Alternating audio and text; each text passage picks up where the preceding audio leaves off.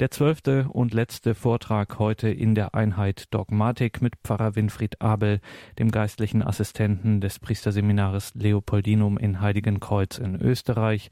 Dogmatik, zwölfter Teil. Wir hören Pfarrer Winfried Abel. Atme in mir, du Heiliger Geist, dass ich Heiliges denke. Treibe mich, du Heiliger Geist, dass ich Heiliges tue.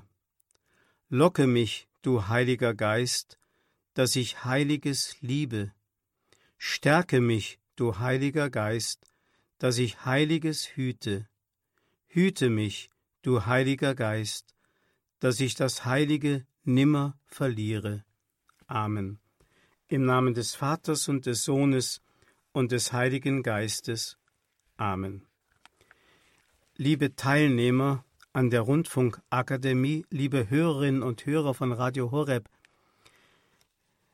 ich bin dankbar, dass ich mit Ihnen diese zwölf Vorträge über das Glaubensbekenntnis betrachten kann, diese wunderbaren Aussagen über den dreifaltigen Gott, die ja wirklich ein Lobpreis, ein Hymnus sind auf den ganz anderen, der uns hineinziehen will in seine Lebensart und uns den Weg weist vom irdischen Leben in das himmlische, und das ist ja eigentlich das, was jetzt am Ende des Glaubensbekenntnisses noch betrachtet wird. Es geht eigentlich um Gott Vater, Gott Sohn, den Heiligen Geist und zuletzt um den Glauben an den Heiligen Geist und wir erinnern uns vielleicht, dieses Credo in unum deum heißt eigentlich, ich glaube mich in den einen Gott hinein, wörtlich übersetzt, ich glaube mich auch in den Heiligen Geist hinein, ich glaube mich in die heilige katholische Kirche hinein und zuletzt, ich glaube mich in das ewige Leben hinein.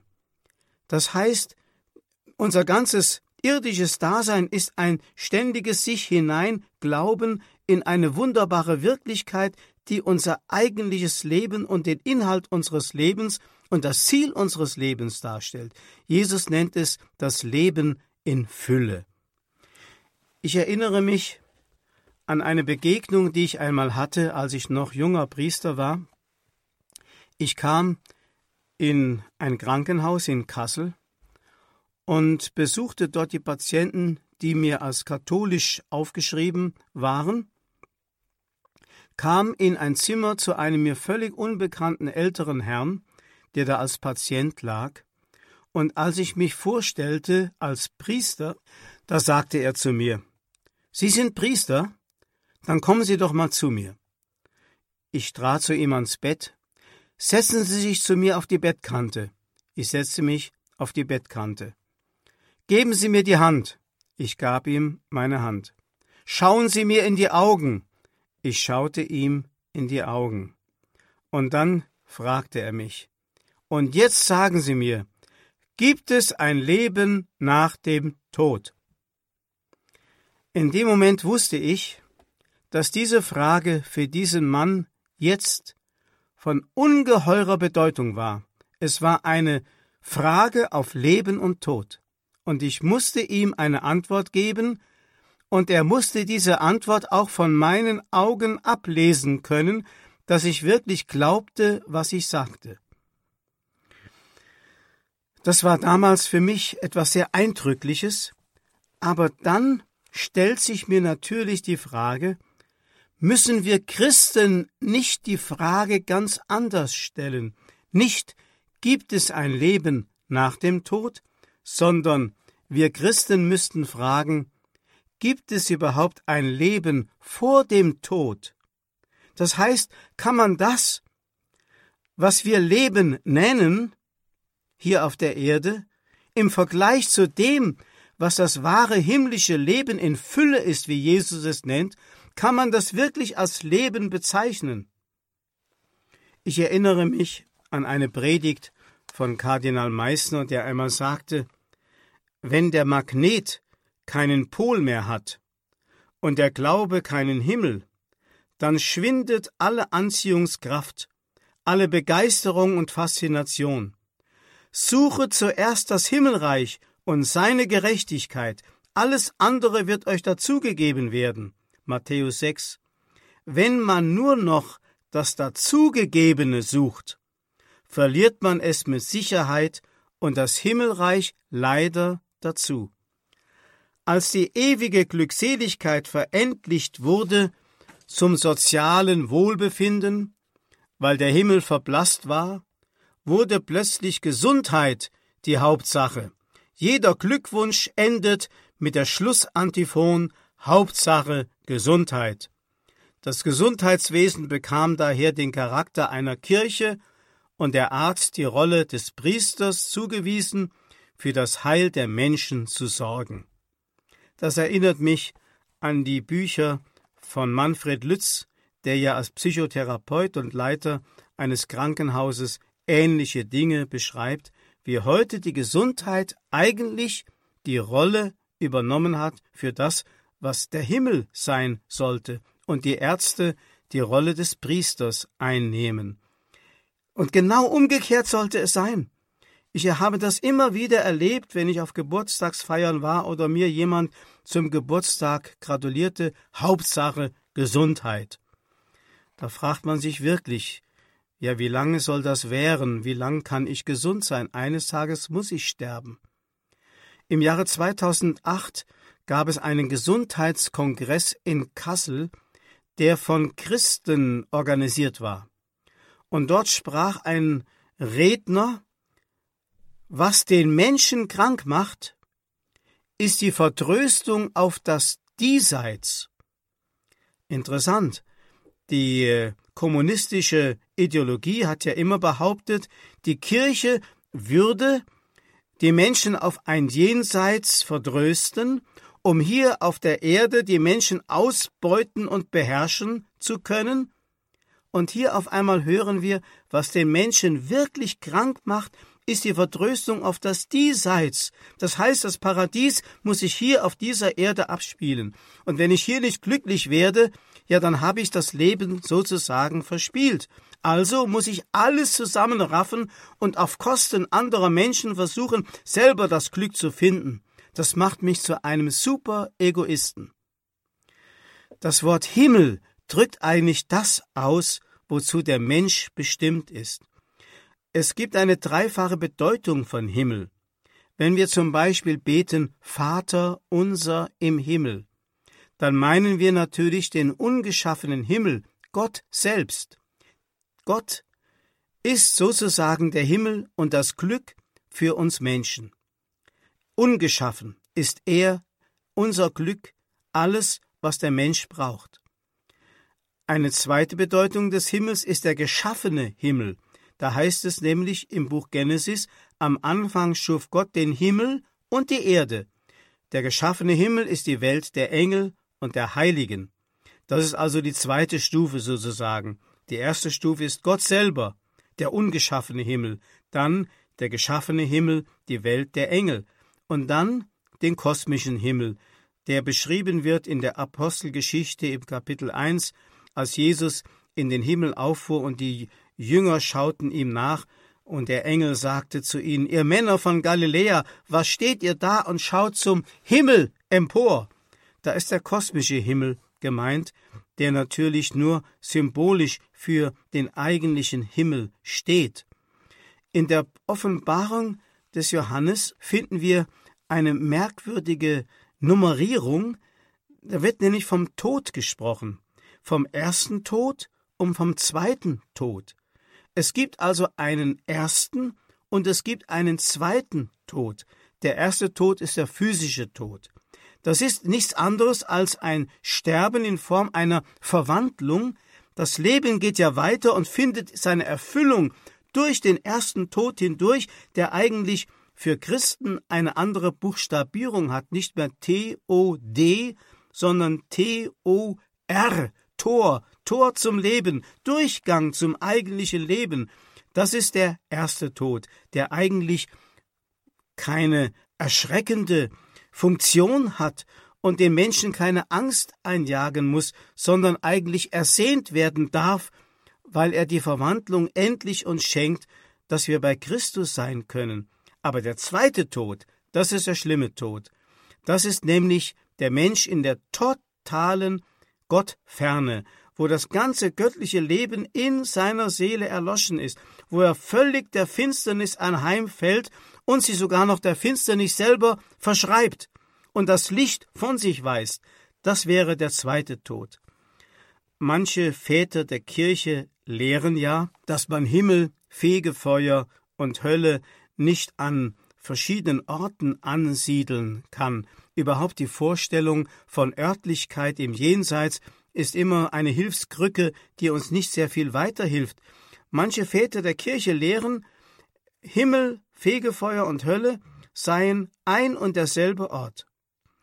Nur mit dem Unterschied, was dem einen Seligkeit ist, nämlich eingetaucht in die Liebe Gottes zu sein, das ist dem anderen ein reinigender Schmerz, weil er noch nicht ganz der Liebe Gottes entspricht und noch einiges herausgeläutert werden muss, was Gott nicht gemäß ist, Fegefeuer, dem anderen, dem dritten, ist es eine unerträgliche Pein, weil er sich in alle Ewigkeit dagegen wehrt, von dem geliebt zu werden, den er endgültig verneint und abgrundtief hasst.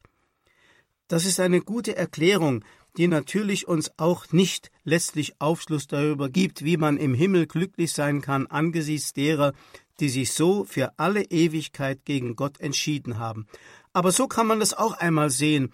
Es ist also Himmel, Fegfeuer und Hölle eigentlich derselbe Ort der Begegnung mit einer Liebe, es heißt ja bei Jesaja einmal, wer kann wohnen bei den ewigen Gluten, eben doch nur der selbst von derselben Glut erfasst und zu einem Feuer der Liebe geworden ist, das Gott in ihm entzündet hat. Wenn man sich aber dem Licht und der Liebe und diesem Feuer entgegensetzt, dann wirkt es als eine ewige Pein. Das Sterben selber ist eigentlich gar nicht das Hauptproblem. Wir haben es alle, wenn man es genau betrachtet, schon einmal erlebt, in unserer Geburt, in unserer leiblichen Geburt. Jeder Geburtsvorgang ist zugleich eine Art Sterbeprozess.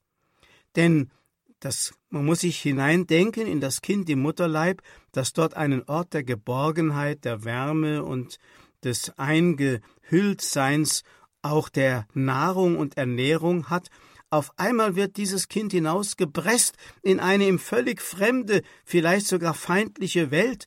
Das ist ein Sterben. Und so kennen wir das alle schon zumindest unbewusst, was das ist, und unser Tod wird nichts anderes sein als das. Aber der zweite Tod bedeutet, das Leben Gottes ist im Herzen des Menschen gänzlich erloschen. Der heilige Franz von Assisi greift diese Nummerierung des Todes auf in seinem Sonnengesang, wenn er sagt, weh denen, die sterben in tödlichen Sünden, selig, die der Tod trifft in deinem heiligsten Willen, denn der zweite Tod kann ihnen nichts antun. Die Qual der Hölle, wie lässt sie sich mit der Liebe Gottes vereinbaren? Das bleibt uns letztlich natürlich ein Geheimnis. Aber eines wissen wir, Gott übergeht niemals den freien Willen des Menschen. Der freie Wille des Menschen ist die köstliche Ausstattung, die Gott dem Menschen gegeben hat, um lieben zu können.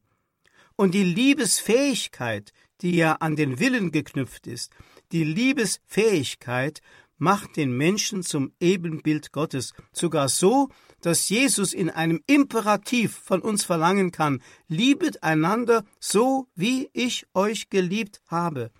Das heißt, es liegt also auch im Willen des Menschen, deswegen der Imperativ, sich dieser Liebe zu öffnen und selbst zu einem Werkzeug der Liebe zu werden. Gott übergeht diesen freien Willen des Menschen nicht, er achtet ihn auch dort noch, wo dieser, der Mensch, sich zu einem endgültigen Nein entschlossen hat. Jesus nennt das die Sünde wider den Heiligen Geist. Das heißt, mittels der Erkenntnis des Heiligen Geistes sich gegen den Geist Gottes und gegen Gott stellen. Das ist das Schlimmste, was es gibt. Man könnte es auch so nennen, das Böse um des Bösen willen bejahen. Sie kennen ja liebe Hörerinnen und Hörer, das Höhlengleichnis von Platon, das ich in der sechsten Einheit schon einmal mit Ihnen betrachtet habe, wo auch geschildert wird, wo die Welt, in der man sich eingehaust hat, ja eine uneigentliche Welt der Schatten ist und die eigentliche Welt draußen im Licht sich abspielt, von dem Licht, von dem der Mensch gar keine Vorstellung haben kann und deswegen nur dazu befreit werden kann, sich diesem Licht zu öffnen. Im Buch Numeri, im 13. und 14. Kapitel, wird berichtet, wie das Volk Israel auf dem Weg, nachdem es die Wüste hinter sich gelassen hat, an die Grenze des Landes Kanaan kommt. Und da heißt es, dass Kundschafter ausgesandt werden, um das Land zunächst einmal zu erkunden, ob man dahin durchziehen kann und ob man auch ungefährdet durch das Land hindurch in das Land der Verheißung kommen kann.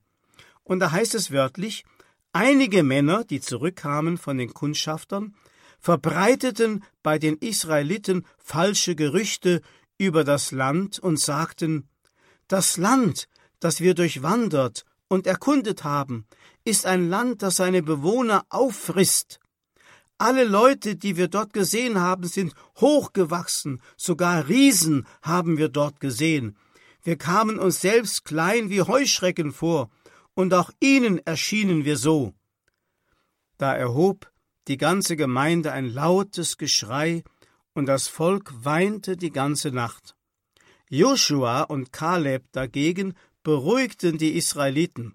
Das Land, das wir durchwandert und erkundet haben, dieses Land ist überaus schön. Wenn der Herr uns wohlgesinnt ist und uns in dieses Land bringt, dann schenkt er uns ein Land, in dem Milch und Honig fließen.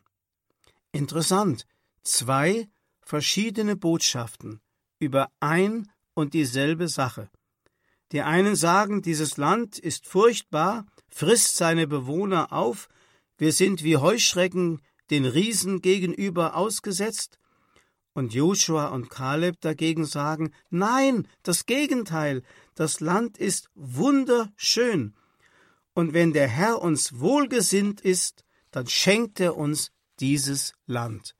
So gibt es auch zweierlei Botschaften über den Tod und über das, was nach dem Tod kommt. Die Frage ist nur, welcher Botschaft glauben wir? Es gibt die Horrornachricht, mit dem Tod ist alles aus. Der Tod ist das Ende. nach dem Tod gibt es nichts mehr, außer eben dem Nichts. Dann gibt es die andere, die Freudenbotschaft.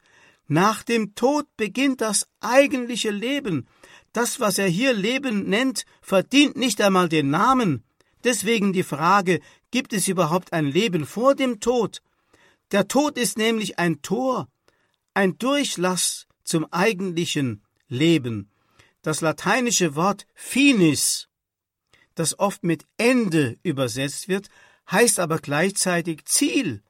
Wenn du also den Tod als eine finale äh, Wirklichkeit erlebst, dann bist du am Ziel angelangt, denn der Tod ist das, was dem Menschen als eine Zukunft bevorsteht, durch die hindurch er erst wirklich Mensch sein kann.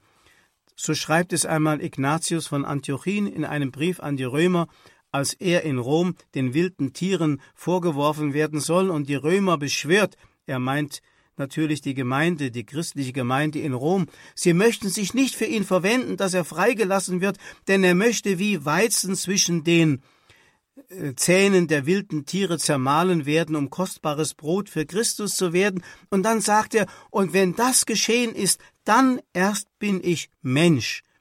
Er hat also erkannt, durch den Tod hinein, durch den Tod hindurch geschieht unsere Selbstverwirklichung. Wer würde das heute so sagen in unserer Welt? Wenn Sie das Wort Selbstverwirklichung hören, denken Sie an ganz andere Dinge, die meistens auf Kosten der Gesellschaft und der Gemeinschaft und der Familien gehen, nämlich ein Ego-Trip des Menschen darstellen, aber hier wird gesagt, nein, es geht ganz anders. Der Tod ist dieser wunderbare Verwandlungsvorgang, durch den hindurch du erst ganz Mensch werden kannst. Jesus ist also der Botschafter aus dem anderen Land, der uns sagt, dieses Land ist das Land der Verheißung. Es ist ein wunderschönes Land, das Gott euch geben will. Dafür bin ich Garant. Und Jesus, der Botschafter, geht uns ja voraus in dieses Land, zeigt uns den Weg, durchbricht die Mauer des Todes und macht wieder einen weiten Durchgang frei für uns, dass wir hineingelangen können durch die Auferstehung Christi hinein in das volle Leben. Das ist wunderbar. Wir sollten eigentlich, wenn wir von daher das Ganze angehen, also den Tod als Finis, als Ziel unseres Lebens betrachten, sollten wir als Christen, wenn wir es könnten, unsere Jahre nicht von der Vergangenheit her zählen. Wenn es zum Beispiel heißt, oh, er ist schon 50 Jahre alt, er ist schon 60 Jahre alt, er ist schon 70 Jahre alt. Je weiter man von äh, dem Zeitpunkt der Geburt rechnet, desto äh, mehr sträuben sich einem ja die Haare. Nein, es müsste genau umgekehrt sein. Wir müssten vom Ziel her das betrachten, wie ein Sportler, wie ein Läufer in der Rennbahn, da wird nicht vom Ausgangspunkt her gerechnet, sondern vom Zielpunkt her. Noch 50 Meter, noch 20 Meter, noch 5 Meter, Ziel erreicht, Sieg. Genau das ist gemeint. Wir Christen leben auf das Ziel zu und nicht von unserer Geburt weg. Wir zählen unsere Jahre, wie gesagt, von der Geburt weg aber eigentlich müssten wir sie zählen zum Ziel hin. Aber da wir nicht wissen, an welchem Zeitpunkt wir sterben, deswegen ist es für uns schwierig, diese ähm, Zählung, diese Art von äh, äh Aufzählung unserer Jahre in der Richtung zu machen. Aber es ist wichtig zu wissen, es gibt diese gegenläufige Bewegung, die der heilige Paulus im zweiten Korintherbrief im vierten Kapitel beschreibt. Der äußere Mensch wird von Tag zu Tag aufgerieben, das heißt älter und gebrechlicher, aber der innere Mensch wird von Tag zu Tag jünger, jugendlicher und erneuert, bis zum, interessant, jüngsten Tag. Also der letzte Tag wird der jüngste Tag genannt. Dann bist du völlig verjüngt und neu. Wir bekommen dann wirklich endlich diese Gestalt, auf die hin wir geschaffen sind, im Himmel. Das ist wunderbar. Also diese gegenläufige Bewegung. Der weltliche und ganz der Welt verhaftete Mensch wird, je älter er wird, umso mehr in Panik geraten, dass er den Tod mehr und mehr vor Augen hat oder ihn, was ihn auch krank macht, verdrängt. Der gläubige Mensch aber lebt diesem Ziel entgegen. Ich erinnere mich, dass eine alte Dame einmal zu mir kam zu einem seelsorgerlichen Gespräch und mir sagte, Herr Pfarrer, das Altwerden macht mir überhaupt keine Plage. Im Gegenteil, ich bin voller Spannung und Erwartung auf das, was kommen wird. Oder wir können als Seelsorger so manchem Sterbendem auf dem Sterbebett sagen, Freund, du hast mehr Zukunft als du Vergangenheit hattest. Mehr Zukunft, das Eigentliche steht noch aus. Schon die alten Römer hatten ein Bild, das die Christen dann übernommen haben, das Bild von der Verwandlung, der Raupe zum Schmetterling. Dieses Bild findet man öfters auch als christliche Symbolik. Das heißt also, das Leben der Raupe ist identisch mit dem Leben des Schmetterlings. Und die Raupe ist identisch dasselbe Lebewesen, wenn es auch in ihrer Raupengestalt eine völlig andere Lebensweise hat und auch ganz anders aussieht. Die Raupe kriecht am Boden, kriecht an den Blättern der Bäume entlang, nährt sich mühsam vom Blattgrün der Bäume, sie ist hässlich, und äh, dann kommt auf einmal die Verwandlung. Auf einmal kommt aus der Ver Verwandlung hervor ein Wesen, das eine völlig andere Form der Bewegung hat, nicht mehr am Boden oder auf dem Blatt entlang kriecht, sondern sich durch die Lüfte schwingt, nicht mehr hässlich ist, sondern in bunten, wunderbar schillernden Farben prangt, sich nicht mehr wie vom Blattgrün der Blätter ernährt, sondern vom Nektar der Blüten. Dasselbe Wesen, auf einmal in einer völlig neuen Form. Und interessant ist, dass in der griechischen Sprache das Wort für Schmetterling Psyche heißt. Psyche. Und dasselbe Wort wird auch für Seele gebraucht. Also haben schon die Griechen gewusst, dass im Menschen eine Identität da ist, die durch die Seele gewissermaßen garantiert ist, die uns garantiert, dass wir, auch wenn wir im Tod verwandelt werden, doch dieselben bleiben, aber in einer völlig anderen Lebensweise, in einer Schönheit, die man der Raupengestalt des irdischen Menschen gar nicht angesehen hat. Oder man kann das, wenn man es jetzt horizontal betrachtet hat, von diesem Verwandlungs- und Entwicklungsvorgang von der Raupe zum Schmetterling, auch mal vertikal betrachten. Da heißt es zum Beispiel in einem Kirchenlied, Schau, dein Himmel ist in mir. Das heißt, in mir ist ja schon das alles angelegt. Denken Sie an das Wort Psyche.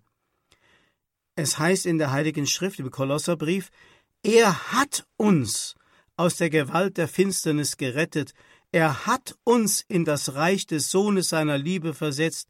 Ihr seid hinzugetreten, Hebräerbrief, zum Berge Zion, zum himmlischen Jerusalem, zu Tausenden von Engeln, zu einer Festversammlung und zu den Geistern der schon vollendeten Gerechten. Das heißt, das ist bereits an euch geschehen. Das hat bereits Vergangenheitscharakter und Gegenwärtigkeitscharakter, was wir oft in die Zukunft hinein verlagern, ist eigentlich schon da, nur noch nicht sichtbar. Deswegen reden wir von der christlichen Hoffnung. Die christliche Hoffnung ist nicht irgendwie eine Erwartung von etwas, was vielleicht von einem Wahrscheinlichkeitsgrad von einem Prozent behaftet ist. So wie einer auf einen Lottogewinn hofft. Nein, die christliche Hoffnung hat es eins zu eins mit dem Erhofften zu tun. So wie eine Frau, die ein Kind erwartet, ja sagt, ich bin guter Hoffnung. Das Kind ist ja schon da, aber noch nicht sichtbar, aber schon da. Es wird dann erst sichtbar, wenn das Kind geboren wird. Und so ist auch in uns bereits der Himmel gegenwärtig. Es ist das Eigentliche schon geschehen. Wir sind, schreibt der heilige Paulus, mit Christus gestorben, aber offenbar wird es erst durch den Tod hindurch. Und deswegen heißt im Hebräerbrief, Glauben heißt oder hoffen heißt feststehen in dem, was man erhofft und überzeugt sein von Dingen, die man nicht sieht, die aber schon da sind und wirksam sind. Der heilige Augustinus hat einmal mit seinem Freund Alypius zusammengesessen, sie arbeiteten an einem philosophischen Werk und besprachen sich über diese und jene Detailfrage und während sie im Disput waren, geht die Türe auf und die Mutter Monika kommt herein. Und da sagt Augustinus zu seinem Freund Alypius: Jedes Wort, das meine Mutter jetzt sagt, musst du protokollieren. Da sagt die Mutter Monika: ja, wieso? Ich bin doch keine Philosophin. Ich habe doch nicht so viel studiert wie ihr. Was habe ich denn schon zu sagen? Da sagte Augustinus zu ihr: Du bist der beste Philosoph, der mir je im Leben begegnet ist. Und da fragt sie, wieso? Ganz einfach, sagt Augustinus, weil du keine Angst vor dem Tod hast. Das heißt, diese Frau, die Mutter Monika in ihrer kindlichen Gläubigkeit, konnte den Tod integrieren in das Leben, in das volle Leben, das in Christus einmündet, und deswegen hat sie keine Angst gehabt, und das ist die beste Philosophie, denn die Philosophie ist ja nichts anderes als der Versuch, eine Antwort zu geben auf den Sinn des Lebens. Wozu bin ich auf Erden? Die berühmte erste Frage des Katechismus. Es ist also eine falsche Sicht, das irdische Leben und den Himmel in einem zeitlichen Nacheinander zu betrachten. Man muss es eher in einem Ineinander betrachten. Der Himmel ist schon da, auch die Hölle ist schon da, aber es ist noch nicht offenbar. Es gibt so einen berühmten Witz, möchte ich sagen. Da wird äh, erzählt von einem Mann, der an der Himmelspforte anklopft, von Petrus empfangen wird. Und Petrus fragte, was begehrst du? Ja, ich möchte in die Abteilung äh, im Himmel, wo es also genügend zu essen und zu trinken gibt, jeden Tag Schnitzel und Pommes frites und, und wo ich Frauen genug habe, an denen ich mich lustieren kann. Und Petrus führt ihn in die Abteilung. Nach tausend Jahren ist es dem Mann doch viel zu langweilig. Was? Immer dasselbe, immer Schnitzel und Pommes frites und immer dieselben Frauen.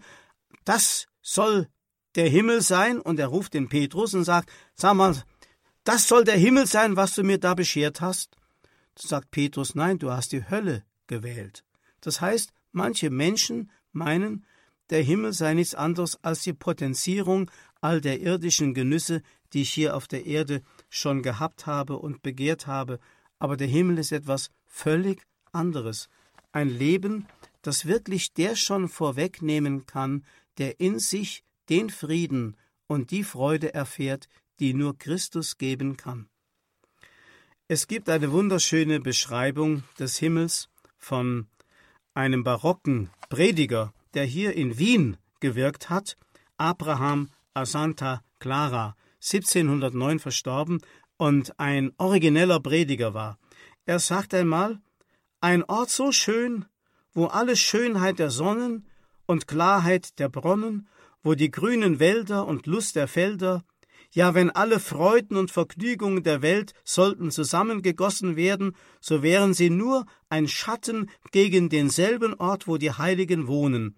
Sie sind an einem Ort, wo alles ist, was einem erfreuen und erlustigen kann, was die Augen wünschen zu sehen, dort tun sie es sehen, was die Ohren wünschen zu hören, dort tun sie es hören, was die Hände wünschen zu berühren, dort tun sie es berühren, was der Mund wünscht zu kosten, dort wird er es kosten, was die Nase wünscht zu riechen, dort wird sie es riechen, dort ist alles und nichts, alles, was sie kann ergötzen, dort ist nichts, was sie kann verletzen, dort ist alles, was sie kann erfreuen, dort ist nichts, was sie kann gereuen, dort ist alles, was sie können lieben, dort ist nichts, was sie kann betrüben, mit einem Wort, dort ist ein Ort über alle Ort.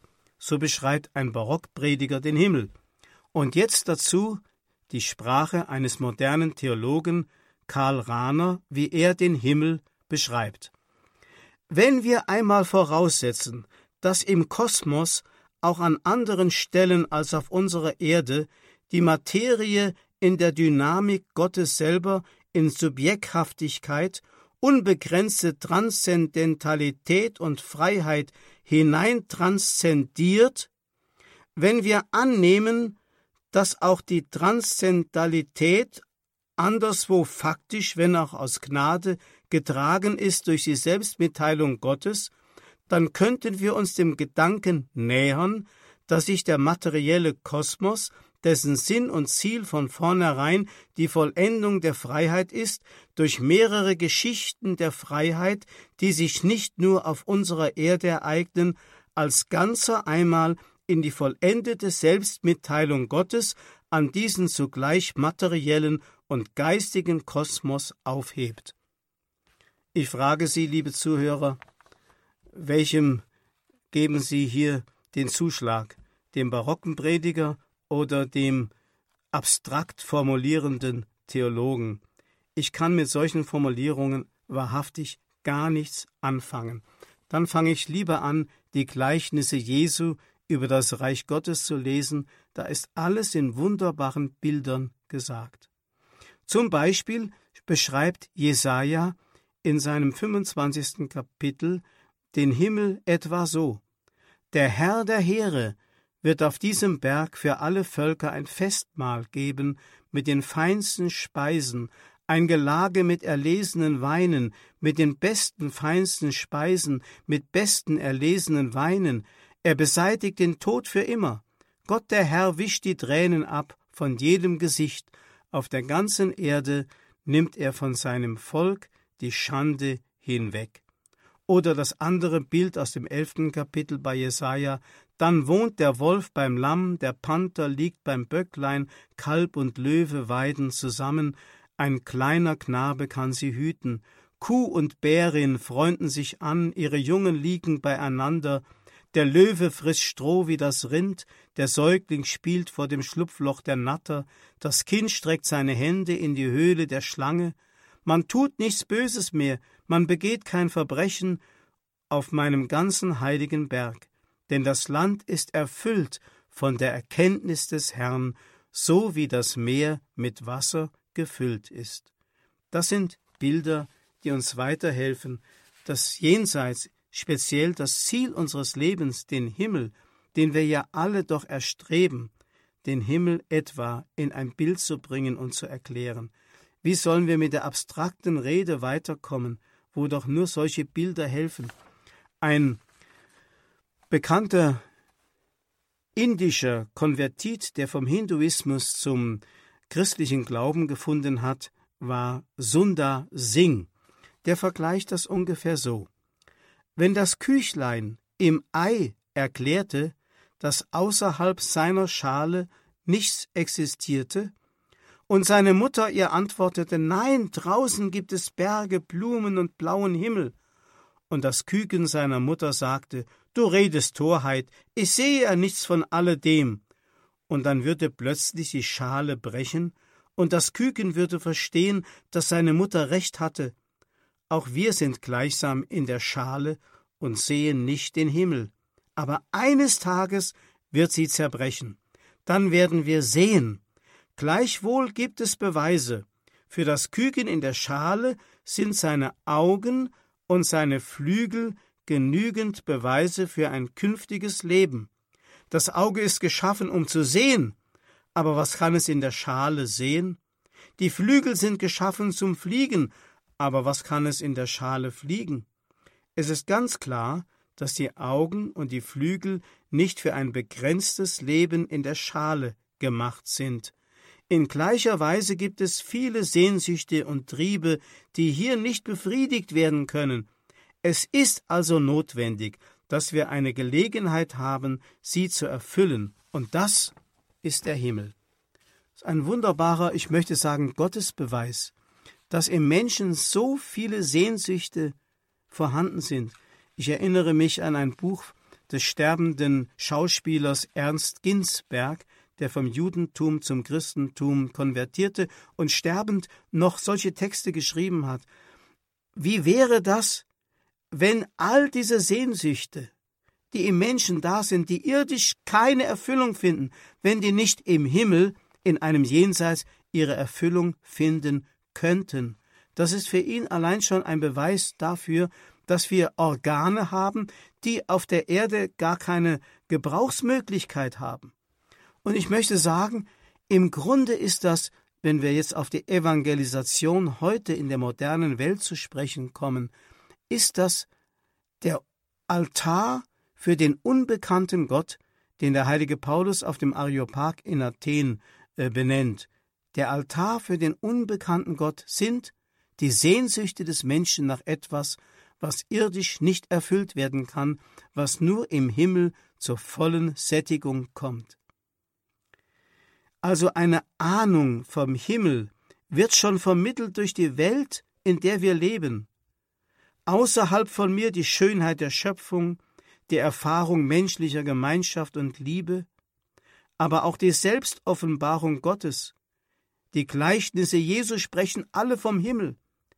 Und Jesus führt immer das muss man mal beobachten in, in den Evangelien, vom Sichtbaren zum Unsichtbaren, wenn er auf den Durst zu sprechen kommt, im Johannes Kapitel 4, bei der Samariterin am Brunnen, von dem Durst, den er stillen will, so dass man nicht mehr dürsten muss und zum Brunnen rennen muss, oder vom Hunger, sich das Brot des Lebens nennt, Johannes 6, er führt immer vom Sichtbaren zum Unsichtbaren, von der Brotvermehrung, wo er den leiblichen Hunger stillt, zu der Hungerstillung des Menschen, dessen Sehnsüchte nur in Gott zur Ruhe kommen. Oder wenn er Heilungen an den Menschen vollzieht, ja sogar Totenerweckungen, dann will er doch sagen, es gibt ein Heil und ein Leben, das mehr ist als das irdische. Als Lazarus erweckt wurde aus dem Grab nach vier Tagen, die er im Grabe lag, schon angewest, da hat er dem Lazarus vielleicht gar keinen Gefallen getan, weil dieser arme Mann eben zweimal sterben musste, aber er wollte sagen, ich bin die Auferstehung und das Leben, wie es der Schwester äh, des Lazarus Martha ja gesagt hat. Oder im Nikodemus-Gespräch davon spricht, wir müssen alle von oben neu geboren werden, dann haben wir das wahre Leben. Das sind alles Worte, die auf den Himmel hinweisen, viel zu wenig von uns beachtet und auf das hin, weil wir das Evangelium immer missbrauchen als eine Art äh, Hilfe für das irdische Leben, Gebrauchsanweisung für irgendwelche Umgangsformen, aber in Wirklichkeiten in Wirklichkeit will das Evangelium uns einen Weg zeigen zum Himmel, zum erfüllten Dasein, zum Leben in Fülle. Also werden wir den Himmel nicht nur auf dem induktiven Weg, dass wir also von der Erde auf den Himmel schließen, sondern auch vom, auf dem deduktiven Weg, durch die Offenbarung Gottes werden wir auf den Himmel hingewiesen, so wie Jesus es uns in seinen wunderbaren Bildern und Gleichnissen offenbart hat. Ich sage noch einmal, Paulus auf dem Areopag. Er bietet die Offenbarung anstelle der Projektion an. Die Griechen lebten in der Welt der Projektion, das heißt, sie projizierten ihr irdisches gesellschaftliches Leben auf die Götterwelt, und in der Götterwelt ging es auf einer höheren Etage, aber nicht viel anders zu als unter den Menschen. Das war eine Projektion. Aber er bietet den anderen Weg an. Gott hat sich uns offenbart. In ihm leben wir, in ihm bewegen wir uns, in ihm sind wir. Das ist doch schon der Himmel auf Erden. Es muss uns nur bewusst werden. Weil heute der Himmel nicht mehr als Realität geglaubt wird, weicht man in die Abstraktion ab, auch in der Verkündigung. Ich erlebe das oft, dass statt des Wortes Himmel das Wort gebraucht wird von der Vollendung oder von der Erfüllung. Das heißt, es werden abstrakte Begriffe gebraucht, weil man das Wort Himmel nicht mehr in den Mund zu nehmen wagt. Man meint, das sei vielleicht ein frommes Märchen. In Wirklichkeit ist es die Realität. Für Christus gilt, die gesamte Verkündigung Jesu zielt auf den Himmel hin. Alles andere ist Verfälschung oder missbräuchliche Akzentverschiebung des Evangeliums. Ich darf schließen mit zwei Worten aus den Erzählungen der Chassidim. Einmal war der Sinn des Baal Shem, des Baal Shem so gesunken, dass ihm schien, er könne keinen Anteil an der kommenden Welt haben. Da sprach er zu sich Wenn ich Gott liebe, was brauche ich da eine kommende Welt? Das heißt dann übersetzt, dann ist der Himmel ja schon da. Und noch schöner fast dieses Wort von Rabbi Schneur Salman, der sein Gebet unterbricht und dann sagt, ich will nicht dein Paradies, ich will nicht deinen ewigen Lohn, ich will nicht deine kommende Welt, ich will nur dich allein. Und das ist der Himmel. Ehre sei dem Vater und dem Sohn und dem Heiligen Geist, wie im Anfang, so auch jetzt und alle Zeit und in Ewigkeit. Amen. Und damit geht die Einheit Dogmatik hier in der Radioakademie zu Ende. Das war Vortrag Nummer 12 des Faches Dogmatik im Rahmen des Katechistenkurses im Haus St. Ulrich in Hochaltingen. Beim Radio Horeb CD-Dienst gibt es davon einen klassischen Audiomitschnitt und wie immer auf horeb.org morgen im Laufe des Vormittages gibt es dann diese Sendung auch zum Nachhören im Podcast- und Downloadbereich horeb.org.